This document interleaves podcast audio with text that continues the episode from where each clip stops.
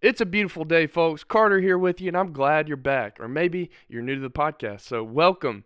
I've got a special guest with me today, Evan Jones, a volunteer with Full Count, baseball player and an enthusiast, and just a lover of God's Word with me. So on the day of the release of this episode, we are heading into week five of the Luke Journal.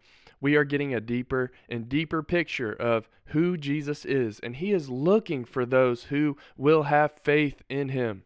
Our highlight for this week is titled The Storm, which you might be familiar with this story. Um, but through this highlight, Evan is going to share a particularly tough time in his life pertaining to his baseball career and also pose a challenge out of that. So let's dive in. Our vision is to give every baseball player around the world the opportunity to hear the gospel of Jesus Christ, respond to the message, and grow in the relationship with Jesus Christ. Everyone who competes in the games goes into strict training. They do it to get a crown that will not last, but we do it to get a crown that will last forever. This is the Training for an Eternal Crown podcast with Full Count Ministries. Hey, Evan. Uh, so glad to have you on. A Gallatin boy through and through. Um, yes, sir. So, yeah, you're uh, one of Tanner's really good friends, grew up with Tanner and went to Gallatin High School as well, and you helped him lead the D group, and you've been so involved in Full Count Ministries from going on mission and leading D groups. Um, share with me, just real quick, I don't want to put you on the spot, but what drew you into Full Count besides the baseball piece? Yeah, thanks for having me, Carter. Uh, It's a privilege to be on here, get to follow the footsteps of some good podcasts uh, so far this uh, semester, if you will. But yeah, uh, you mentioned my good friend Tanner Sandell. So we were in a D group prior to Full Count after I moved back home to Gallatin from college. Mm-hmm. And he actually had been kind of laying some threads there, dropping some hints of, about Full Count. And then finally I took him up on his offer to go to the Full Count mission night back in, uh, I think, the beginning of twenty nineteen. Then that led to going on missions that summer and then just getting more plugged in and seeing the heart of the ministry and seeing how God was uh, using it. So, and then just, yeah, I had the privilege of him bringing me on board and helping kind of co-lead at the uh, Gallatin High School D group with him there for a couple semesters. And then that's led now to uh, furthering me in my walk and actually the, the youth pastor at my local church. Uh, Gallatin Church of God of Prophecy there in um, my hometown, and using this awesome Luke Journal that you've come up with to uh, as our Sunday school curriculum. Yeah, that's awesome. You're not just only using it for baseball players, but you're using it for uh, young ladies and yeah. uh, just really mm-hmm. uh, a broad spectrum of young young people. So that's awesome, man. How's that going? Really good. Yeah, they're uh, they're loving it. Seeing those light bulbs come on is. is inspiring, and even letting some of the, the young ladies, and some of them are older, not a few years younger than me, and actually just let uh, one of them lead while I was out of town. So it's just easy to be able to pass on even when I'm not there, that mm. they can focus on the, the spotlight and carry that on and, and teach the word. That's so good, brother. Well, thanks so much for coming on. This is going to be super helpful uh, just to get some of your insights from uh, for this for this next week. And yeah, it's great to have a young pastor here to to talk through some of this, right? We'll see, yeah. So let's dive into week five. Uh, at the tail end of week four, Jesus is, you know, he's still saying some difficult things, and he's not a Messiah that most people expected would come. Uh, we even see John the Baptist showing a little bit of doubt in who mm-hmm. he is at the end of week four, um, the one who was sent to prepare the way for the Messiah. And so some really just difficult things to wrestle with. And Jesus, he's he's not particularly impressed at all, really, with the religion of the time, uh, the people, the Pharisees, and what they're saying about him and what they're challenging him with. But in all of that, he doesn't shy away from this invitation to go to a, I don't know, like a dinner maybe with the, the Pharisees, to sit down and eat with them, to talk through maybe some of this stuff. And uh, anyways, he, he shows at this at this point, I think it's a really pivotal point that he shows that He is God. Scripture says he is claiming to be the Son of God, which would be God. He doesn't say that, but he said he forgives the sins of this woman who comes to his feet and pours her heart out for uh, who Christ is, and anoints him uh, with oil and washes his feet with her hair. And the Pharisees had all the, the tools to wash hands and feet properly and do all these things, but she pours it all out. Uh, take us through maybe up to this point, and then after that, what happens in these couple chapters that sticks out to you and that guys could look out for as they read this week? Yeah, for sure. A lot of powerful scriptures of really getting into the, the meat of some of Jesus's teachings and his ministry here. And just backing up, shout out to Travis as he talked about the, the broader scope on his podcast. But I think it's very timely that we're going through Luke and just thinking of literally in the time and season we're in, right? Going through the Christmas season into the new year, maybe some fasting and praying for some of us, and then into hopefully a fruitful twenty twenty-one. Um, and we see that, right, starting in the Christmas story. You have Luke chapters one and two. Then you got Luke chapter three, Jesus being baptized by his cousin, John the Baptist, that you referenced there, and then being led into the wilderness, being kind of equipped for ministry, right? I think of somebody that didn't need to be equipped, it would be the Son of God, but even um, he's led by the Spirit in the wilderness to be equipped and to overcome temptation. And then kind of we see there in Luke four and ongoing here, we're now in the beginning of his three-year ministry. And especially, I know you and myself were kind of right at that, getting, um, staring that thirty-year-old number down the line. That's what a lot of the scholars think Jesus kind of began his ministry, and to think that he only had roughly a, a three-year ministry here on earth, but mm. how impactful that was, that we're sitting here, right, still talking about it today. Just uh, give us a little background and up to speed there. And yeah, week five of fourteen, so we're about a third of the way through the journal here, finishing up on Luke seven and all of Luke chapter eight this week. But just a, a lot of life and a lot of power in these scriptures. Um, I think some keys are really the importance of faith, as we're going to see, that plays a role in some of Jesus's miracles. I think of Hebrews eleven six is one that I thought of when reading through this week's reading it. The writer of Hebrews says, "Without faith it is impossible to please him, for he who comes to God must believe that he is, and that he is a rewarder of those who diligently seek him." Mm. So I think that's a, a beautiful picture of faith in action.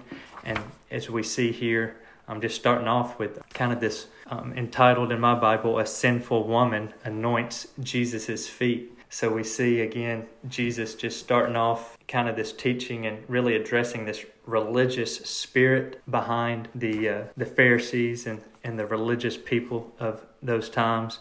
And then this uh, one that they've, the Bible's entitled a, a Sinful Woman. But as you pointed out, the Pharisees, they are hosting Jesus. They just complained a few chapters earlier about, why are you eating and drinking with tax collectors and sinners? So either they're jealous or they're judgmental, or both. Mm-hmm. Um, mm-hmm. But here, you know, they have him in his house. They have time now to get to know him. But the Pharisees, who know the religious religion and the law better than anybody, fails to wash Jesus' feet, fails to anoint his head with oil, and gives him no kiss of greeting upon entering. And here we see this woman that comes in, washes the feet of Jesus with her tears and dries them with her own hair, anoints Jesus by emptying her fragrant oil. Um, some people call it a, a alabaster flask that she may have had around her neck, empties it out completely. And in, in her life, that would have been probably one of the more valuable things that she owned, and then did not stop kissing the feet of Jesus from the time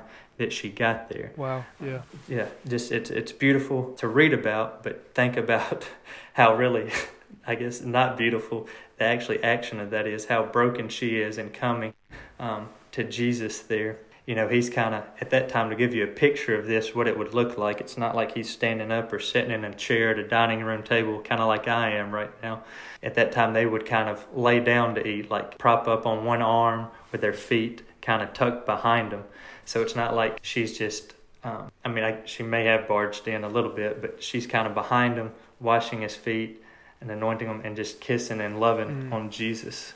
So it's just really a powerful example of Um, yeah, it, kind of when we come into the end of ourselves, if you will. Yeah, it reminded me about how we can use everything that we have around the game, on the baseball field, to to help our team. So when we're in the dugout, we have the opportunity to encourage our teammates. Even if there's nothing for us to do, there is something to do. Pick up the guys' signs from, from the other team. We're like, try to figure out what, what pitch is the the pitcher's going to usually in this count, or just certain things, that getting foul balls or whatever, you know. Mm-hmm. Uh, she used everything that she had to praise God. Mm-hmm. Uh, right where she was, with all that she had, her her oil, even her own hair. I think about that in my own life. That's very convicting to me. Like, am I using all the talents and abilities and uh, material things that I have in my life to pour out for Christ every day? It doesn't just go for on the baseball field, but is outside the lines of the yeah. field, you know? Um, yeah, this, this common thread of faith throughout these couple chapters is huge. You see it with her, and then you see the other side with the Pharisees, that they didn't have faith in Christ, but then also the people who have faith in him, like his disciples, are have to have faith in mm-hmm. him to calm the storm. I don't know, there's just so many things that you could say about like what faith is. So what are your thoughts on on that, and on faith in particular through these couple chapters? Yeah, I mean, uh, really, you know, again, coming back to the Pharisee approach and the this woman, and he told us earlier, the spotlight was a couple weeks ago, um, that he didn't come to call the, the self-righteous, but the sinners to repentance. So um, we see that he's, he desires to forgive us, he wants to forgive us, um, but he can't forgive unbelief. So we must, you know, come to him believing that he is mighty to save and heal and deliver. And that's why he came, right? To save, heal, and deliver. And we see that literally the, the last verse in chapter seven and closing out chapter eight. So this week's study, um, Jesus says to this woman, your faith has saved you, go in peace. And then after healing the twelve-year-old girl at the end of chapter eight, he says, your faith has healed you, go in peace. So we're starting and ending this week's study with your faith. So, you know, faith is, it's an act of faith. Jairus, right, his, you're going to read about his twelve-year-old daughter's literally on her deathbed, um, and does die. And he comes, he says, only if you believe, she will live. You know, so it's just over and over. He's he's teaching the disciples about faith. I think that's where we get in when we get into the spotlight. He kind of questions them there after he rebukes the storm and asks them, where is your faith? You're seeing these miracles poured out left and right, but you don't even believe in me. So yeah, just how he starts and he ends this week is uh, the importance of faith and really the power of Jesus' word.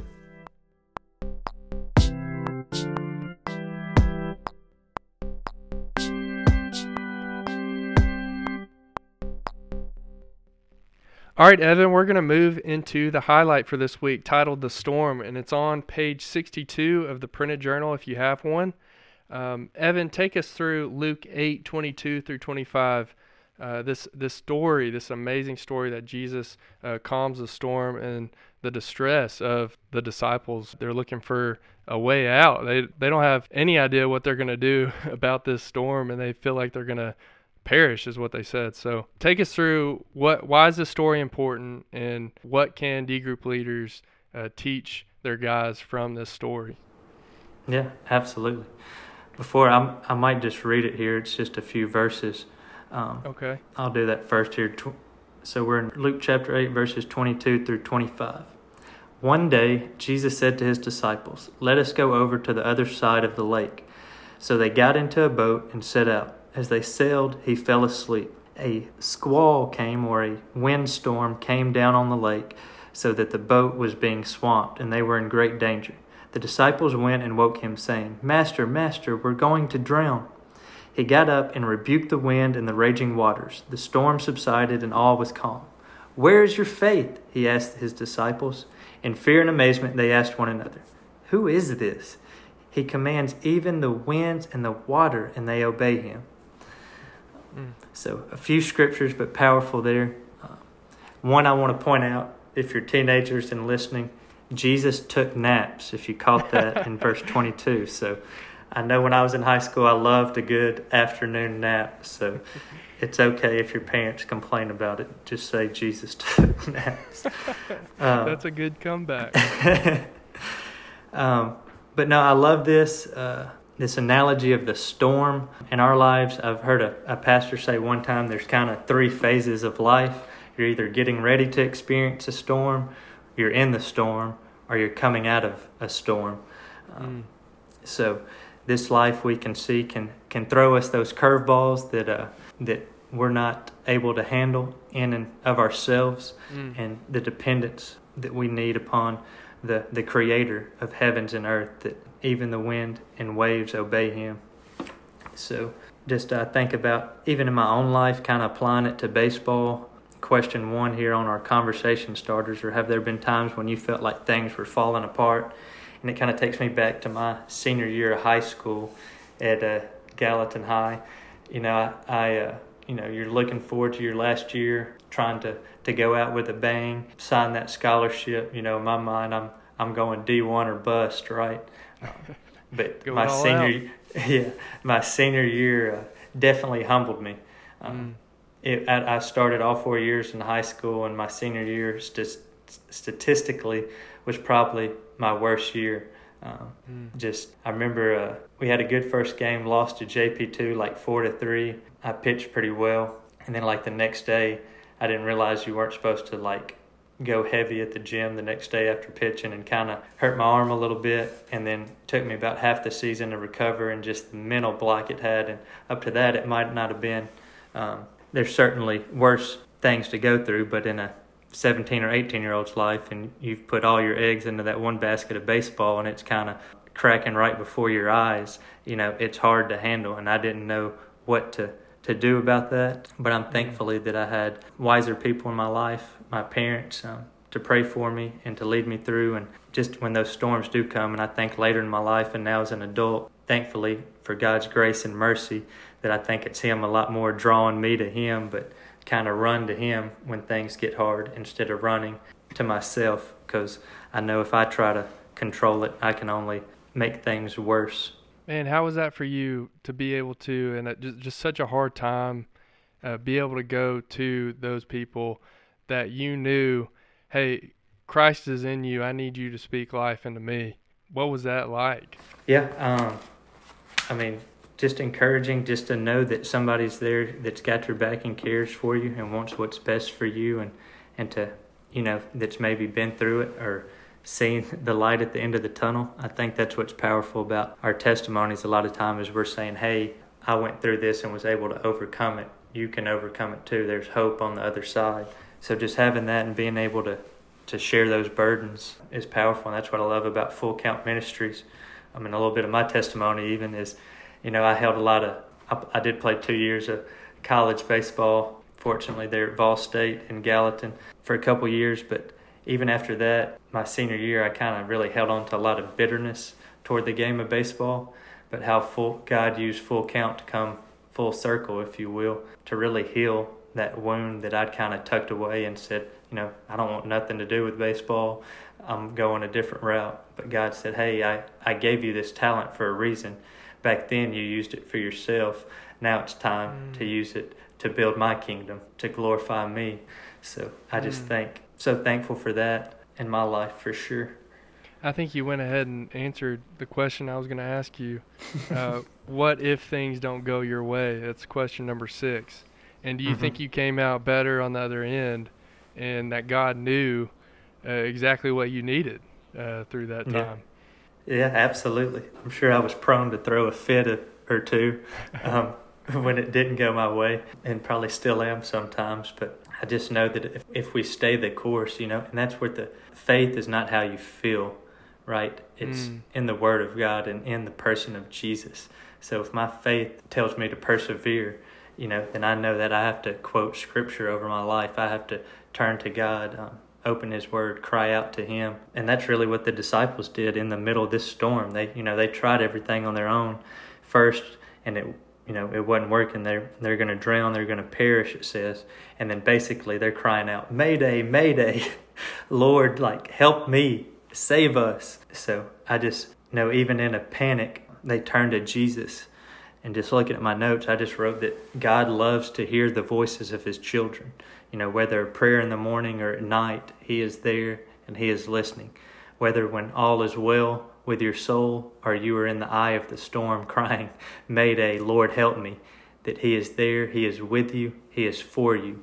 So inviting Jesus into the middle of your problem, into the middle of your storm or battle, is the wisest and best thing you can ever do.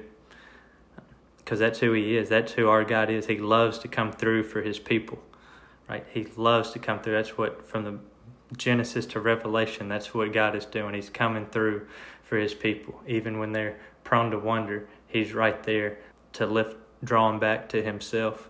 And just in case, you know, anybody needs reminding, the Lord your God is undefeated, right? He's never lost.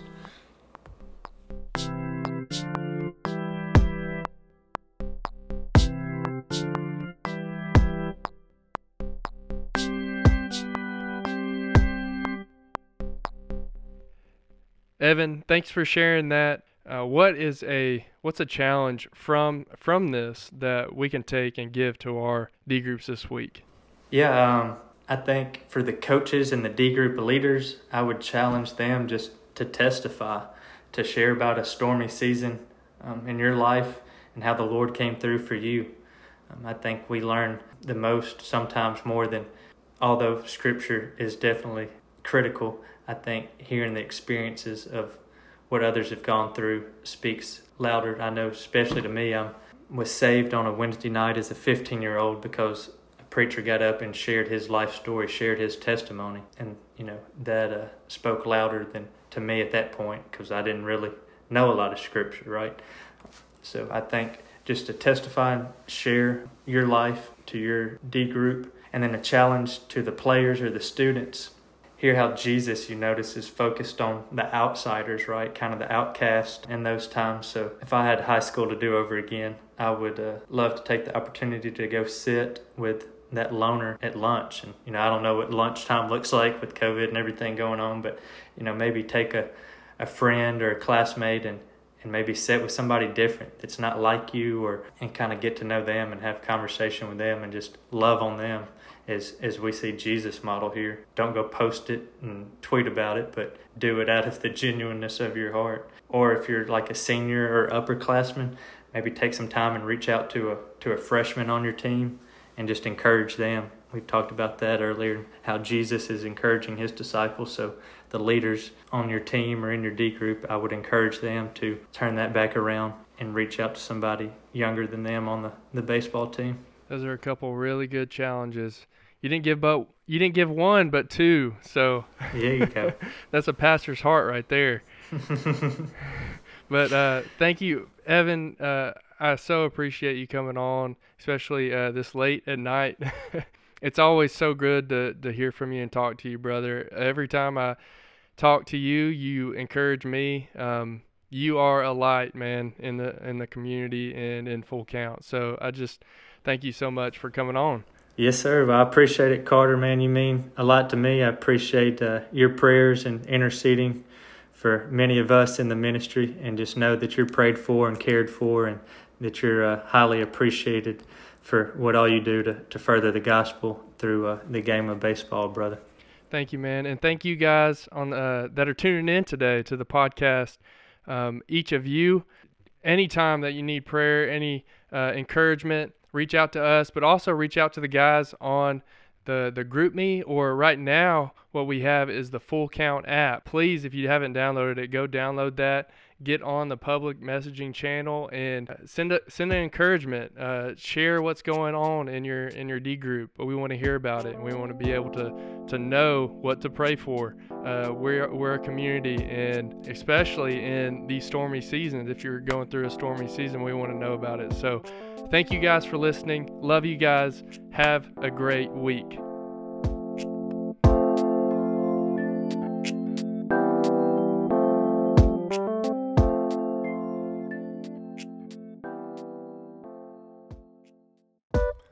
Hope you have enjoyed this episode of the Training for an Eternal Crown podcast. You can visit our website for more resources and also find this podcast on all major platforms. Full Count Ministries exists to create disciples using the game of baseball. We are a non-profit ministry, and if you have benefited from this resource, we would encourage you to consider donating to the cause to reach every baseball player with the gospel, giving them the opportunity to respond to the gospel and then to grow in the relationship with Jesus. Please like, subscribe, and share this podcast so that you can play a part in accomplishing the mission that God has put on our hearts for baseball players around the globe.